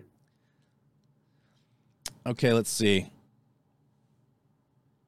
So the dragnet, uh, so the drugs allegedly distributed amongst the special operations community include cocaine, ecstasy, fentanyl, fentanyl lollipops, and the date rape drug rufinol, also known as roofies. Um, the U.S. The uh, U.S. Army Special Operations Command is aware of the allegations of drug involvement from soldiers assigned to U- USA USA USASOC units on Fort on Fort Bragg. U.S. Army Special Operations Command. That's USASOC. And uh, USASOC Public Affairs Officer Lieutenant Colonel Mike Burns said in a statement connecting vets, um, "We That- all that's what he said. this is what he said to this to them. He said we also said he also said we all we take all the allegations seriously and are fully cooperating with the criminal investigation division. CID's investigation is ongoing and will be inappropriate to discuss the status of their investigation. The statement said all soldiers have the right to due process, including the presumption of innocence under the Uniform Code of Military Justice. Hmm, Fair point. Panic began within the special forces community over the weekend, with the rumors swirling that the arrests were also connected to various murders around Fort Bragg in recent years. What? Nah. Um, while the other service members quickly disposed of their drug stashes and evidence of other nefarious activities, several sources described a connecting vets. Last year, the official publication of the Special Warfare Center and School on Fort Bragg published an issue of their Special Warfare magazine, specifically about ethical issues within the Special Forces community. Clearly, that message was not heard. On Sunday, First Bat Third Special Forces Group was recalled to Fort Bragg and instructed to form up in uniform outside its unit's high performance training air center. Once there, service members were given drug tests and, and admonished by superiors. Oh yeah, the hundred percent accountability and fucking piss tests for everybody. I- Surprise! This this is exactly what happened when there was a big cocaine ring discovered in our unit. It was uh found out that there was about 20 guys in second battalion that were uh, selling coke. Mhm. and her- oh selling heroin. They were selling heroin. And they recalled the entire brigade. And we had to have fucking police dogs doing health and welfare inspections on our rooms. Piss test every day. 100% piss test every morning before pt So what I've what I've learned from being the urinalysis coordinator for my command, at least on the Navy side of it, which I, I feel like is probably pretty similar to the Army, that for for me to let's say pull hundred percent or do a command sweep, I have to I can't do that without like CO authorization. oh yeah Th- that's how this this came up like the brigade commander said that And we- I found out that you can't target people either. So you can't like try to pull um where you suspect someone specific people yeah. So you can't like try to manipulate the system especially with like by random the individual random tests. You have to do 100% so like if you have a suspicion of something you have to do a 100% sweep to test everybody. Like you have to do it oh i know. across the board. I know. That's that was one hundred percent why we were doing it. They knew certain people were doing it, but, but they couldn't single them out legally, Yeah. so they made everybody do it. Yeah. It's the it's the military's way of like getting the answer they want without actually asking for the you know the answer that they want. That's one of those ones where like kind of like the the math punishment type thing kind of makes sense to me because it is kind of illegal if you think about it you want to just specifically drug test someone based off of accusations, which is uh, in my opinion not really right. However, if you want to catch someone but you have the authorization to be like, "Oh, I'm not going to target you." However, fucking everybody's doing this. It's not just you. We It's like- gonna do it to everyone. I so know you're like, if even if there's people that we're not suspecting, they're gonna get caught too. It's like I know you're doing cocaine, but I can't actually have you do a piss test. So guess what? Everyone's doing. I can't prove it. So we're gonna find out. So, um, First Battalion is where much of the drug and human trafficking charges originate from, and the epicenter appears to be the drug leaders team, ODA 3135. Other battalions in the group are expected to be swept up in investigation in the coming days and weeks. Um, one special one special forces member described the tone of the third special forces group this week as a mass cal, referring to a mass casualty event in combat, where more soldiers are injured than medics can possibly handle. I can confirm that 15 soldiers assigned to USASOC were questioned and released their released to their command. Two of those soldiers have been cleared of any wrongdoing, according to Lieutenant Colonel Mike Burns' statement. The overwhelm, overwhelming majority of Army Special Operations soldiers that live the S, the SOF values every day. The use of illegal drugs or any other illegal activity goes directly against these values and does not reflect the behavior we demand from every soldier in our formation. The statement continued. USASOC maintain, maintains a strict policy against the use of any illegal drugs. Illegal drug use is not acceptable nor is it tolerated. We're taking measures at every level to ensure the health and welfare of our soldiers and to reduce these harmful behaviors in our formation. Hmm. Interesting. Hmm. You know what? You've seen what is it? The Punisher, right? Yes. That's kind of how I picture a lot of these situations to where let's say the position of the lieutenant colonel there. Like in that show, he may have been the one making the statements, but he could have also been the one that was like calling some of the shots or like he's keeping things off of the trail as well himself, just off of his position. But at least like how the show goes. You know what I mean? Mhm. And I always kind of picture like this is a very real possibility. I mean, it is. Because you Um, gotta think these guys aren't just doing this shit on their own. Typically, especially not getting away with it for so long. well, the thing is, how long were they doing it? If they weren't, I think doing it had to have been for a while. It can't. It, I don't think it was. If it was, this seems to. This sounds. It feels like a very recent development, and that these guys were just very sloppy in how they were doing it, and that's why they got caught. Well, this said this was in relation to a couple deaths back in 2020, so it's been going on for a while. Yeah, And like those two dudes probably got caught up in something and ended up dying for it. Like they came to their training area and just popped them. I like how they didn't even elaborate on that investigation for the murder of those. That's because it was a different. It's a different article. They linked it. Did they link it? Yeah. Let me open it back up. I want to read about that one. Delta. So, do Delta Force operators have a license to kill? Green Beret deaths rise raises questions. And this is 2020. So So, Master Sergeant William Lavigne and Timothy Dumas were found dead at the training site on Fort Bragg, North Carolina. The case is being investigated as a homicide. Um, a spokesperson for Army Criminal Investigate. Oh, wait, I think I remember reading about this. Lavigne was a member of the Army's elite counterterrorism unit, Delta Force, and deployed to Afghanistan and Iraq. Dum- uh, Dumas was an Army veteran who previously served uh, the, as the property book officer at 7th Special Forces Group before serving the same role at Fort Bragg for nine years. Holy shit, it's a long article. Yeah, it is. Interesting. So he was in charge of property books. He probably noticed equipment was being was missing. It's a long article. I don't think we have time for this, but Probably don't. Um, let's see. good lord, it's a long fucking article. Oh, they got involved with narcotics. Yeah. So it's a, it, I think I think it went pretty deep, So and the- I, it had probably been going for a while. So from March 15th and 19th, uh, Leshkar and Lavigne were on vacation in their families in Disney World in Florida. March 17th, Leshkar called his sister, Nicole Rick, to wish her happy St. Patrick's Day. He was intoxicated but happy, she said. This is the last time they would ever speak. He also called his mother that night and told her that he and his wife had decided to get alcohol out of their out of their family and that and now they knew this is him addressing his his addiction issues. Um let's see. So she uh, Leshkar began working on his car out in the driveway. Lavigne later said in a statement police to police he was removing the car's battery. During this time, two allegedly had an argument which she turned into a physical confrontation, according to the First Special Forces Command memorandum obtained by connecting vets. Turned into some sort of wrestling match, but the argument was about to remain what it was about remains unclear. Um, let's see. What happens next remains disputed by the family members of both men, but medical examiner report reveals some details. Leshkar was found by police officers and the medical examiner in a prone position with multiple gunshot wounds to the chest and neck. Four 45 caliber shell casings were found at the scene. Three of the four gunshots struck Leshkar, according to the ME report. One penetrated his neck and lodged in his back. Another struck him in the right side. Third was superficial grazing uh, wound across the left side of his neck. The bullet arching at a 45 degree downward angle, the bullet passing from the back to front. So he was shot while he was laying down.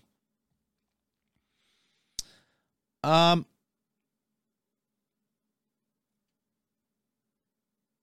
Interesting. This is a really long article. Yeah, yeah, it is. The shooter's own words were words own words bury his ass because there's no screwdriver. Did it appear disappear or melt? What it was over tools? Quote unquote. And I don't know. Maybe it wasn't connected. Based off this article, it doesn't sound like it was connected to any of that shit. But you never know. Like, it's, I mean, I think it just goes deeper. Those, these types of things always go deeper. They definitely do. Regiment in this podcast is also partnered with BR Paradox. BR Paradox is a company that specializes in custom built PCs. So if you have an idea for a cool custom built PC, they can definitely give you the hookup on that. But if you're not in the market for custom PCs, BR Paradox has a wide array of pre built PCs that you could choose from at great prices. And if you're not in the market right now for a new PC, BR Paradox will definitely hook you up with an optimization. Optimizations take around 10 15 minutes to do, and they're very awesome. I highly recommend them. I had my PC optimized by them, and it's never run smoother since. BR Paradox also has a list of renowned customers ranging from LeBron James, Chris Brown, members of FaZe Clan, and even Angela White from your favorite orange and black site, if you know what I mean. So head on over to brparadox.com to get yourself a PC today or an optimization. And remember to use promo code regiment at checkout. That's promo code regiment down here at checkout. Um so the Navy confiscated a camera during the Top Gun Maverick filming. Not shocking. I'm pretty sure I can figure out why. You know how long it took me to to true to realize that the military has like a a movie department where they approve like military related stuff and like their use of shit in movies Well, and yeah. their affiliation. I had no fucking clue for a long time They that that was a real thing. They kind of have to. But like they can deny certain things being in movies, like if they don't show the military in like a good light or whatever. Yeah. And like a lot of there were a lot of recruiting opportunities. Like they will actually have people working with Hollywood to make m- movies to help recruiting opportunities. Like to- the original Top Gun was one of those movies to help with a with recruiting, it definitely was. and it worked. It did work. So let's read about why they took cameras. So now that the box office cash has been counted and the movie has a landed a minute. home Can we video, even read this whole article? why can't we? Oh no! Can you read the whole article? I could, yeah, I could see all of it. Why? Uh, mine says, "Don't miss a single military.com story." Just close out of that. It should open right back up. So now that the box shit. office cash has been counted on the movie has landed on a home video and streaming, we're starting to hear a few stories about the behind the scenes drama during the making of Top Gun Maverick way back in 2018. Director Joseph Kosinski is making the rounds with Hollywood media as the movie garners attention during awards season. After a year of extremely disciplined on message communications about the movie, things were getting a bit looser and everyone's telling some interesting stories. Kosinski told Deadline about his experience with the Navy and his love of flying. I had a huge love of aviation growing up. I was building model airplanes, really complex. That's cool, man. Um, after hanging around the Navy for a couple of years, the director has even started using military lingo. Um, when you're directing the film, you kind of get become you kind of become a subject matter expert, which is the Navy term. My God, this is I'm one of you. This is, this reminds me of people like that. I'm just like you because I've been around you. I got to see things no civilian would see. That's where Kosinski got into a bit of trouble. He was carrying a camera when he saw some things that no civilian is supposed to see. I had my camera confiscated at one point, wiped clean, he said. I took some pictures and maybe captured something I wasn't supposed to capture, and my camera was quickly returned to me without any photos on it. The Navy must have forgiven his mistake because it collaborated with the filmmakers on creating fictional versions of some of its most secret technology. I go on. I, I, I got I got to go to China Lake and shoot a hangar that is top secret, and it is all in this quest for authentic- authenticity. And I think you feel it when you see it because you don't feel like you're in a Hollywood design setting. There's a reality to it. We collaborated with the actual engineers who make the real secret aircraft. It was just a dream come true. So the next big event for TGM crew um, was announcement of Oscar nominations. The movie is considered to look for Best Picture. That's okay. So that's it. They just took the camera because he ended up taking footage of things that he Yeah, wasn't supposed the public necessarily wasn't to. supposed to I figured that's Like, 'cause they- probably what this was going. To be. yeah, that, that's kind of how I figured as well. But it's just interesting that the Navy is like, no, no, no, no, that's that's ours now. I mean, it's not interesting. It's pretty typical, honestly. To to us, yes, but to a civilian, that's pretty jarring. To have someone just be like, Give "Uh, me your fucking is- camera This is our now." shit now. Like, let's see if it was if it was his phone, they could take your whole ass phone. Yeah, it's like is my camera now. That would suck ass. You just you better hope all that shit's in the cloud, motherfucker. So this Marine unit needs to Shocking. fucking tie down their weapons. Fucking three six. I'm so ha- I'm so happy that I left this unit before the original rifle s- situation. Dude. Because it was so much fun to make fun of some of my friends that were still there and be It's- like, how's, the, how's the net no leave shit situation going for you guys? So, for those that are are wondering, so M18 pistol goes missing from Marine unit that lost two rifles in 2019. Now, I got to say this: if you are a unit that continuously loses weapons, someone should be investigating on why these weapons keep going missing. Is it negligence or is someone jacking them? Well, I'm sure. I'm sure the the article will go further into it. Quote unquote. So, a Marine unit that headlines mm. made after two of its rifles went missing in 2019 has lost another weapon. A Marine spokesper- spokesman confirmed to Marine Corps Times Friday. The 2nd Marine Division Infantry Unit of 3rd Battalion, 6 Marines based at Camp Lejeune, North Carolina, discovered Thursday that one M18 service pistol and two pistol magazines were unaccounted for. According to First Lieutenant Mark Grill and 2nd Marine Division spokesman. The Naval Criminal Investigation Service Investigative Services investigating the disappearance. Grills told the Marine Corps Times in email Friday. 3 6 and 2nd Marine Division will continue to work with NCIS throughout the investigation.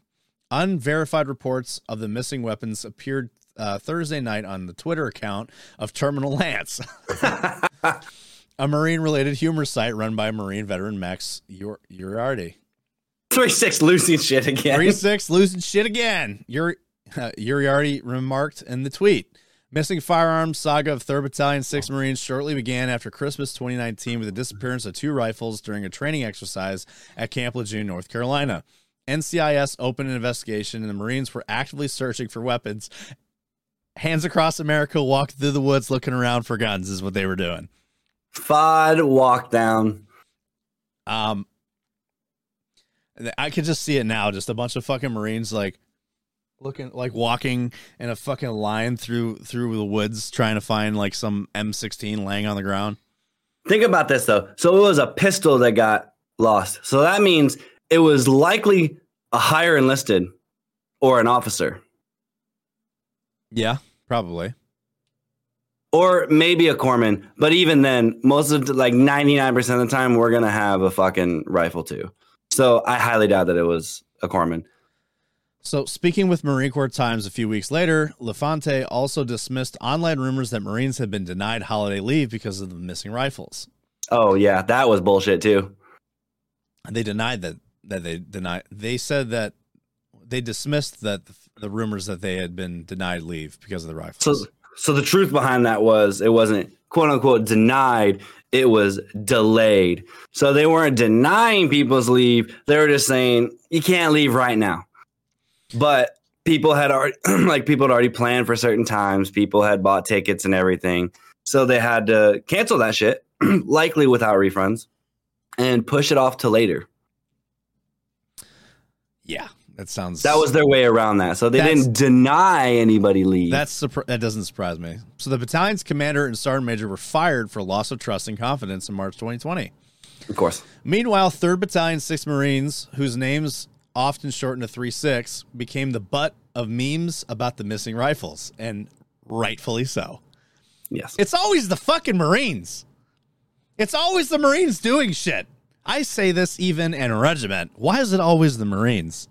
Because they do stupid shit. They do stupid shit very well. I have Like, a lot of I- Marine friends, and I love you guys. I do. But why the fuck is it the Marines always? You know? because, uh, like, even in the corpsman community, we have a saying that says a bored corpsman is a happy corpsman, but a bored Marine can change that very quickly because they're doing stupid shit. They're very smart, so they do stupid shit very well. Like people Are think you- that Marines are stupid. I'm like, no, they're not. They just do stupid things very, very well. Very smart is a term I think you're using. A little too loosely there.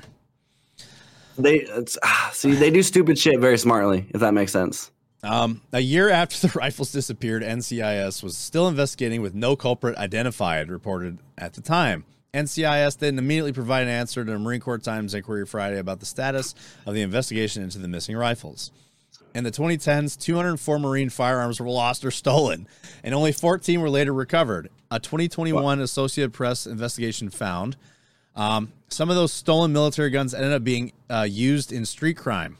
What? Nah, don't believe that. Sig Sauer announced in 2019 that the Marine Corps was adopting the M18, which is very surprising, honestly, that they were getting the new hand, a new gun.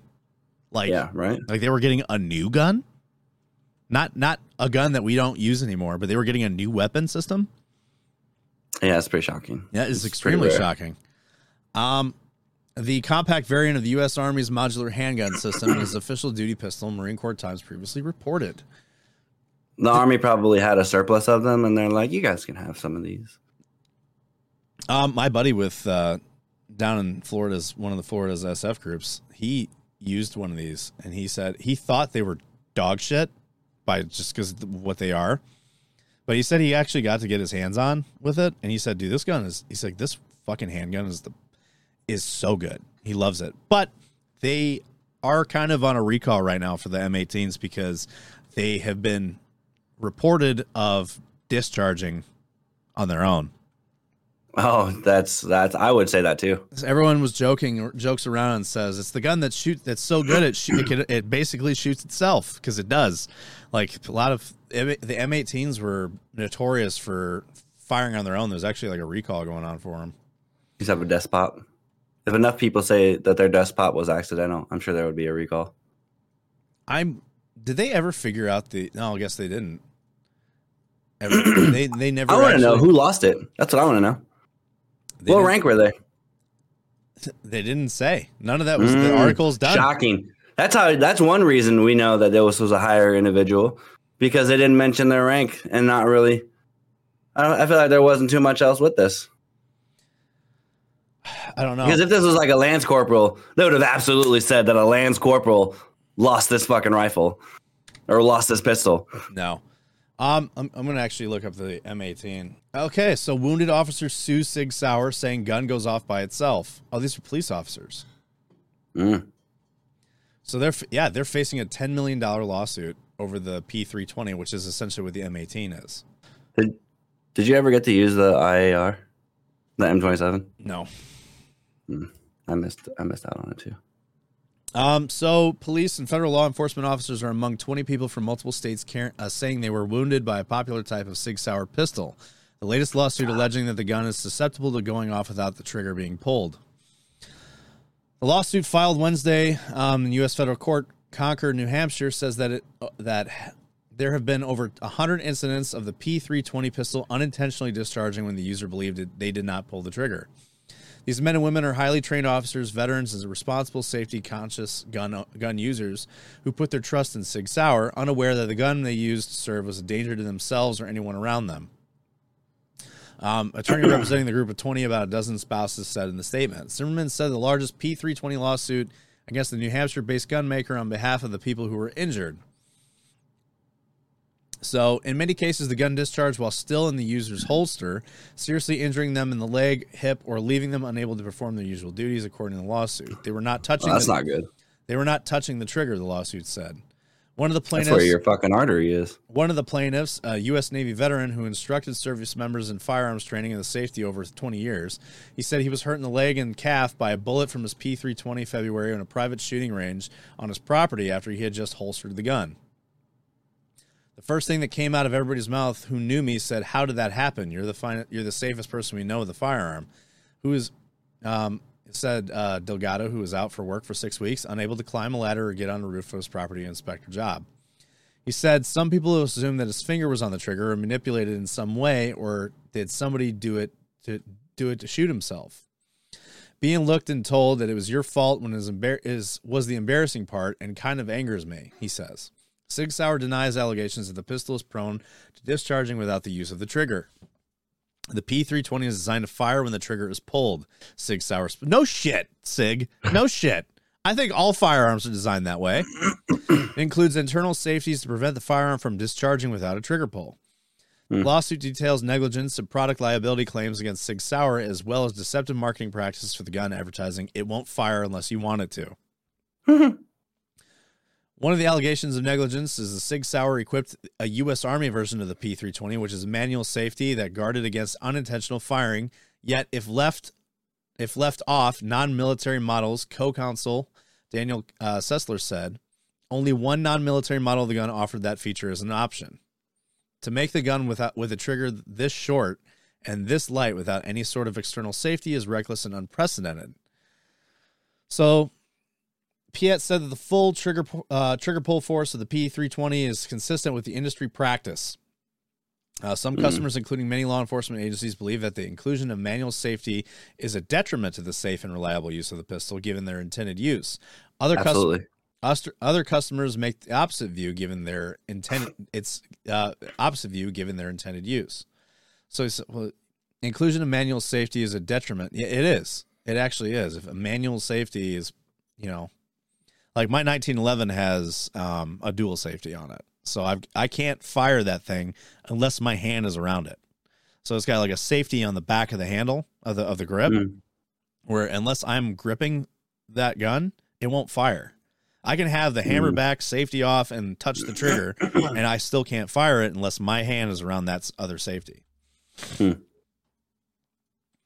Well, it's a dual safety. I think it sounds like there was no safety, like how like how we have our M4s. It's got pew, pew, pew, no pew.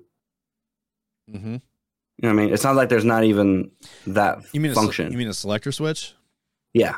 It's a handgun. Well, It- just a just a just a just a, a safety in general. It sounds like it was all autom- automated.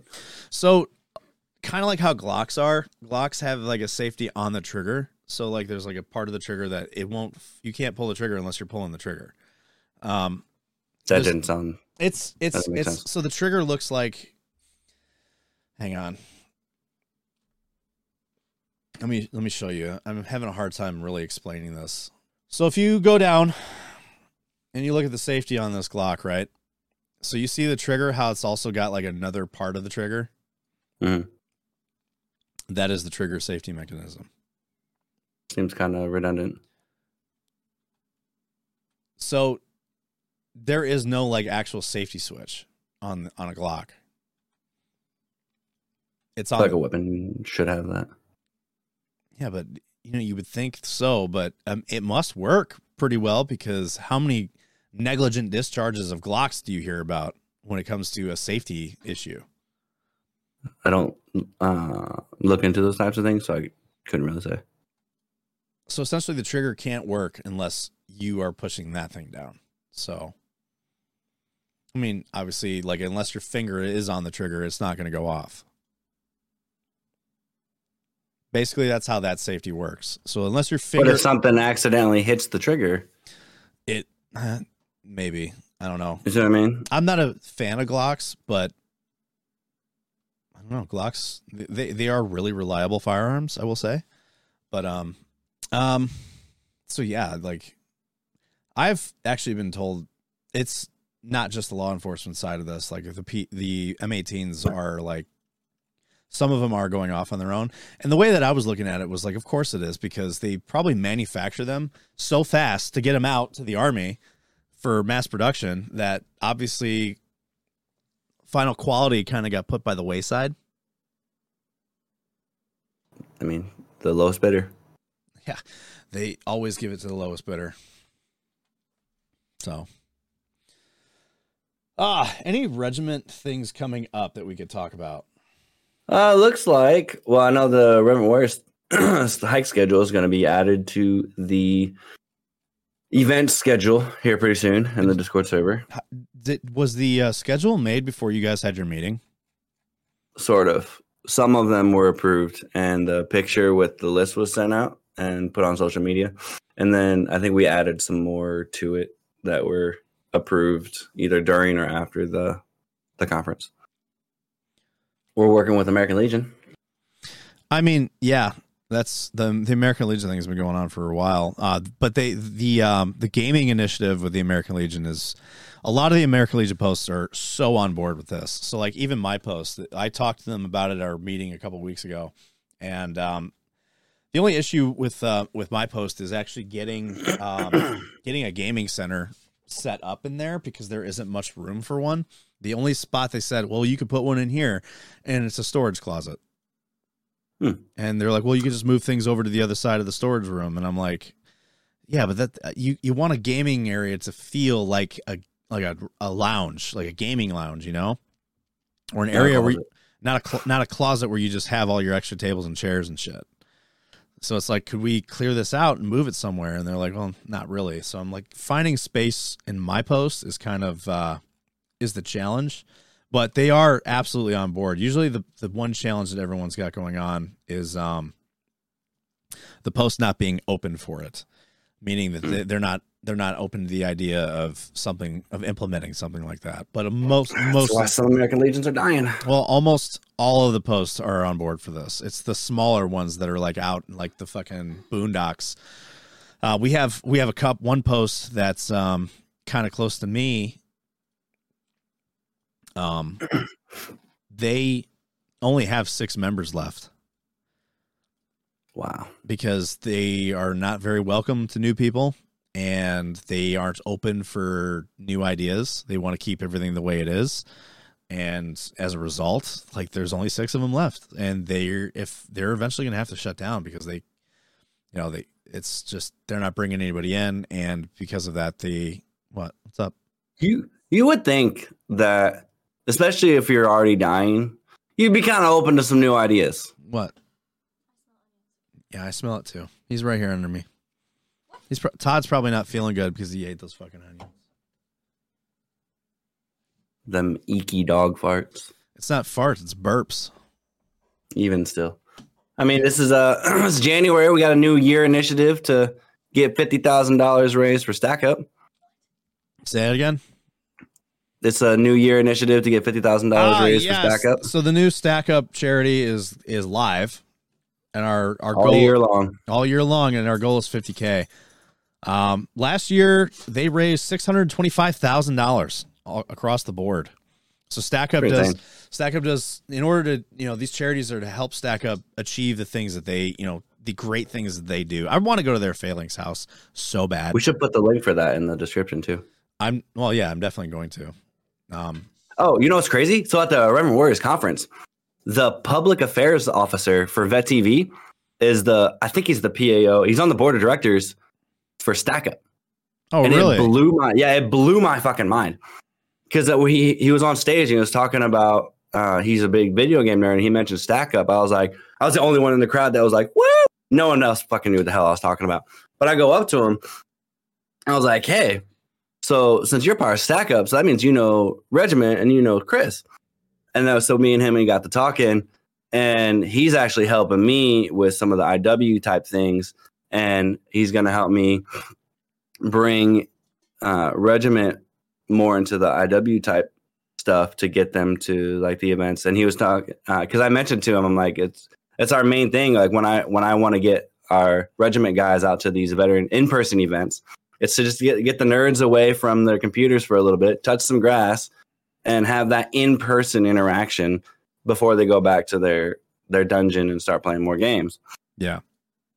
And he's all for it. but it, it like it, it just blew my mind that I was like that he he's the PAO for Vet TV now. That's really all I had for that. But it was it was it was a cool conversation. Yeah. I I like the fact that all these orgs are kind of intermingling finally. Mm-hmm. because I know that IW and Stack Up weren't really intermingling as much, from what I understood. And I know that when we partnered with, because we were partnered with Stack Up before IW, that there was kind of like the whole question of, you know, should we should we partner with IW because would that conflict with Stack Up stuff? Because they're both kind of a charity in their own way. We're both five hundred one c three. Yeah, they're both 501c3s. So is like, would that conflict?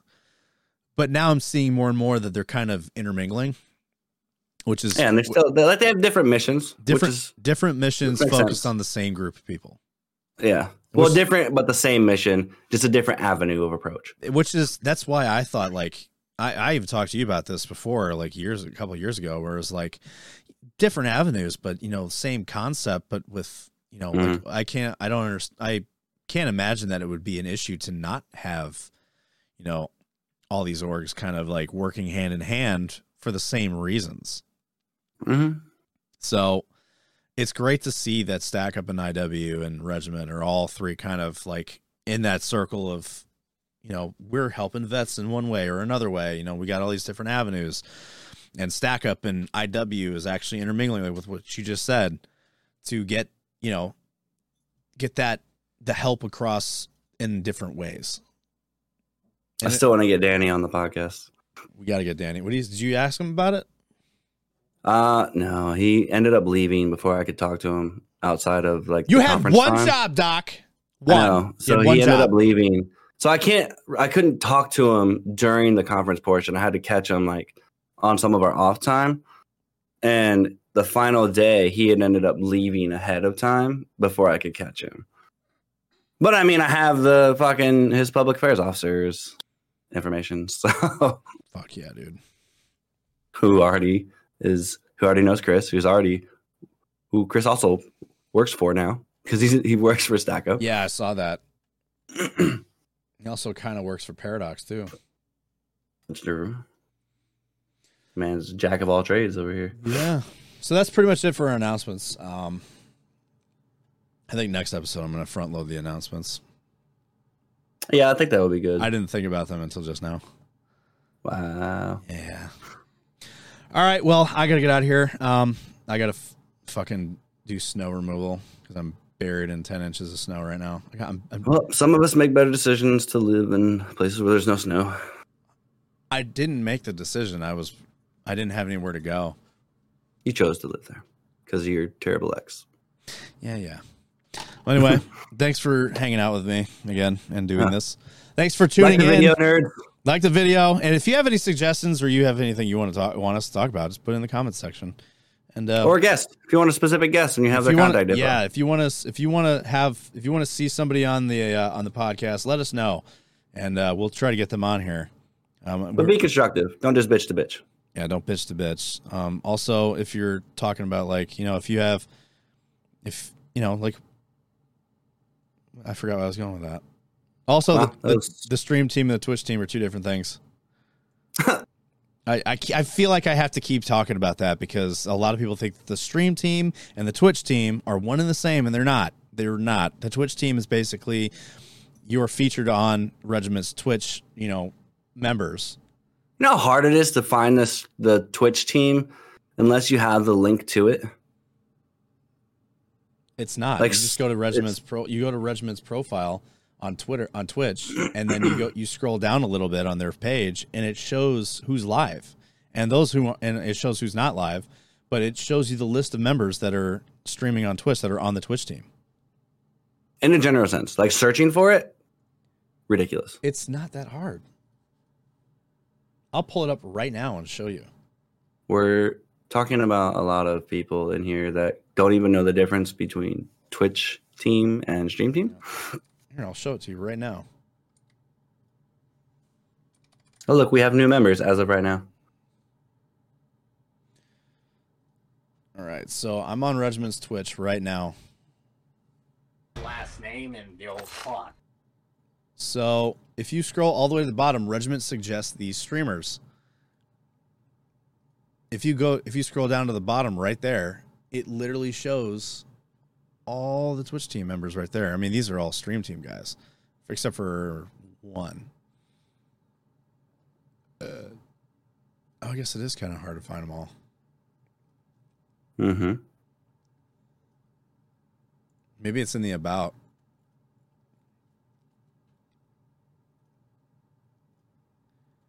Huh. There's no way to expand that list. Exactly. It just shows like these people right here. Yeah, the the suggested streamers on the bottom. Yeah, those are Tho- I think those will automatically rotate in between.